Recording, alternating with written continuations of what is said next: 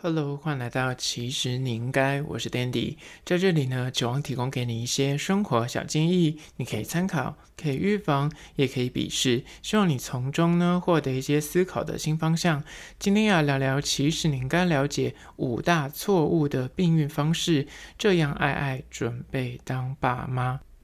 今天要来聊聊这个避孕的主题。你想说这个尺度也太大了吧？有必要聊这个吗？但是我们要以一个健康的心态来面对，因为我们之前工作有相关的弟弟妹妹，真的对这方面的知识很缺乏。那不管你就是你知道已经资深的年长者，还是你是就是小朋友，我们这一集就是一个健康的心态来面对许多。年轻的情侣呢，就是避孕方法可能就是是那旁门左道。以前课本上教，他可能都没有认真在念，所以他没有正确的观念，就道听途说，或是随便听朋友怎么讲，或是一些偏方秘诀。今天就来聊聊关于五个错误的避孕方式，小心让你避孕不成，一秒变准爸妈，一定要笔记起来。但是在实际的进入主题之前呢，一样来分享一间便当店。它叫做华南排骨便当专门店。这间位于台北车站外围的老字号排骨便当店呢，它是开业于一九七二年，已经开了四十几年了。那它的营业时间呢是早上的十一点到晚上的八点钟，是位于开封街上。这间排骨便当店呢，我觉得它的价格比起一般在那种街边或是菜市场。周遭吃到的便当店贵那么一点点，但是它用料相对实在。你看到它整个在烹饪的时候也蛮讲究卫生的。那我之前也是呃经过的时候看到它蛮多次，那有一次才去买来吃吃看。我连续吃了。大概四五次，所以我对它评价是蛮好的。但是它的价格以一百三的便当来说，我觉得它的配料算是蛮多的，用料蛮实在。你就把它想象成是这跟胡须章差不多等级的排骨便当店，差不多就这个价格。那它除了排骨便当之外，有鸡腿、鱼排啊、招牌啊。草虾、花生、猪脚、咖喱猪、梅干扣肉跟牛腩，那都是都是一百三。那其他比较平价，还有所谓的国民便当一百零九，跟经济便当就可能是菜饭之类的，就是八十九块。那当然，它除了这些之外，它还有所谓的定类似定时的 set，那个价格就大概两百多，就更高级。但是我觉得它一般的一百三的便当，其实配菜就相对。比起一般的便当店来的丰富一点，而且它用料真的是蛮当季的，我就觉得吃起来非常家乡味啦，所以我个人是蛮喜欢，就真的很老，是台湾早期那种便当的做法，所以我本身是觉得蛮喜欢。但它开在那个补习街旁，不是南阳街，它是开在开封街，但是附近有些什么。研究所啊，或公职的那种补习班，那也蛮多学生很喜欢吃这间。那附近很多银行的职员也很爱，所以我个人觉得，嘿，还不错，可以推荐一下。这间叫做华南排骨的便当专门店，在此提供给你相关的资讯呢。我要放到其实你应该的限动二十四小时之后，放到便当的精选区，大家可以按图索骥去吃吃看哦。讲到这里，IG 还没有按赞吗？赶快去搜寻，其实你应该按赞起来，现动的一些有趣的事情才看得到哦。好了，回到今天的主题，五大错误的避孕方式，这样爱爱准备当爸妈。第一个就是呢，体外射精跟做到一半才戴套这件事情，这一点应该是很多年轻的情侣就是自以为，就是觉得自己忍得住，或者是自以为这样子就不会怀孕。就是年轻的小朋友可能想避孕，但是又想享受那个肉体直接接触的刺激，会选择就所谓的体外射精这个错误的避孕方式。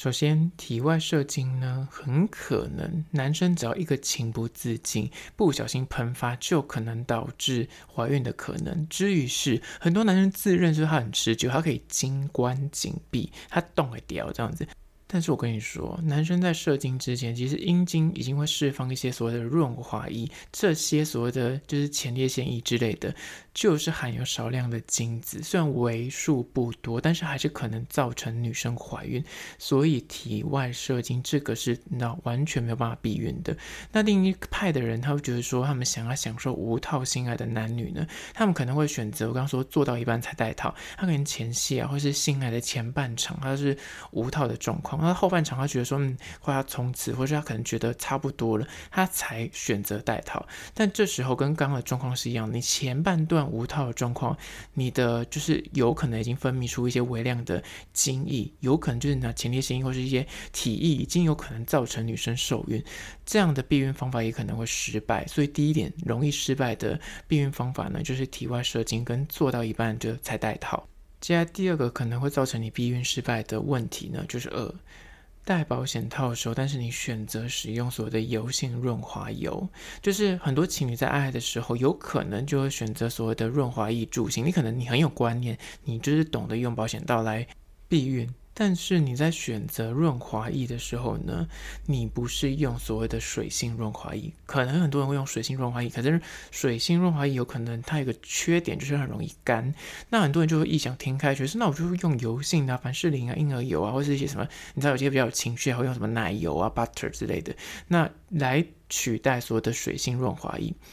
但是你知道乳胶制品，就是保险套是个乳胶制品，它只要接触所谓的凡士林因而有这种油性的润滑液的时候呢，它就可能造成保险套呢就会乳化，而且有可能会导致破损裂开。所以呢，它就导致你在避孕的过程中，它的确可以润滑没有错，但是它可能会让你那个保险套变质，而因而。避孕的功能就受损了，所以反而更不安全，所以千万要注意。就是第二点，使用保险套的时候呢，不要用所谓的油性润滑液，要用水性润滑液。第二、第三个关于说错误的避孕方式呢，就是三，保险套过期了继续使用。很多人就想说，幸福来得太突然，就来不及准备所有的保险套。你可能单身很久，或是你的那个什么钱包里面放了一个保险套，想说有一天总是会用上的。那这个时间到了，你就取出那个存放已久的，在你的钱包里面招财，或者在床头柜，你知道放了好几年的单身保险套出来应急。这时候过期的保险套就有可能，因为它终究是个。乳胶制品，它有可能会变质，或者是长期放了之后呢，它就是有点裂开的干裂，在不具防护作用的呃形态下面使用的话呢，可能就会导致滑落破损，或者是你肉眼其实可能你觉得没有问题，你觉得它还是完好如初，但是它其实有已经很细微的破损，你是没有办法用眼睛去辨别的。而这些所谓的裂缝孔隙，就可能导致你们两个避孕失败。而且保险套里面呢，其实有些会含有所谓的无菌消毒液，一旦过了。有效期限呢，它的这个无菌的效果就会丧失，导致细菌会滋生，双方的性器官就可能会感染，就是反而你知道用了，反而还影响你们两个的健康，所以不可不慎。这第三点，有可能会让你们避孕失败，就是保险套过期，但是你继续使用。接下来第四点，关于说容易让你们避孕失败的避孕方式呢，就是四，性行为过后呢，大量的冲洗跟洗涤。许多人的避孕方式呢，是采用所谓的事后补救，他可能是男生一一时间动没掉，然后就体内喷发。那事后想说女生就用大量的水清洗啊，或是用什么的清洁液来冲洗阴道这样子，借由想要用水来洗涤精液，或是避免就是精液残留在体内，而大量强劲的水柱呢，你知道。不可能全部冲干净，而且还有可能把你的精子冲得更上游，更接近所谓的子宫颈口的位置，反而更容易受孕哦。所以科学家研究，男性的精子平均的时速就十一里，喷发之后一分钟内呢，你就是赶快立马，就即便是你立马去清洗你的冲洗，就是阴道。强劲的精子其实已经早就游到了子宫颈口了，所以你就会避孕失败。所以第四个就是性行为过后大量的想要去冲水，或是用一些偏门的什么可乐什么之类的，这些都让你避孕失败。现在第五个关于说可能让你避孕失败的错误避孕方式呢，就是五，计算安全期避孕。这一点可能是很多老手就是资深人士很喜欢用的招数。很多情侣可能想就是享受那种肉体接触的感受呢，他就选择计算女性安全期的方式来避孕。的确，很多人觉得说这个方法是那十拿九稳，但是由于女生的月经周期实际上会变化，会不稳定，会受到环境、情绪、压力的影响，甚至她隔壁的女同事最近 MC 来，她可能也会因为这样子而被影响。真的，就是女生如果是一群长期共事的女生，是会互相影响，就是对方的经期的，所以。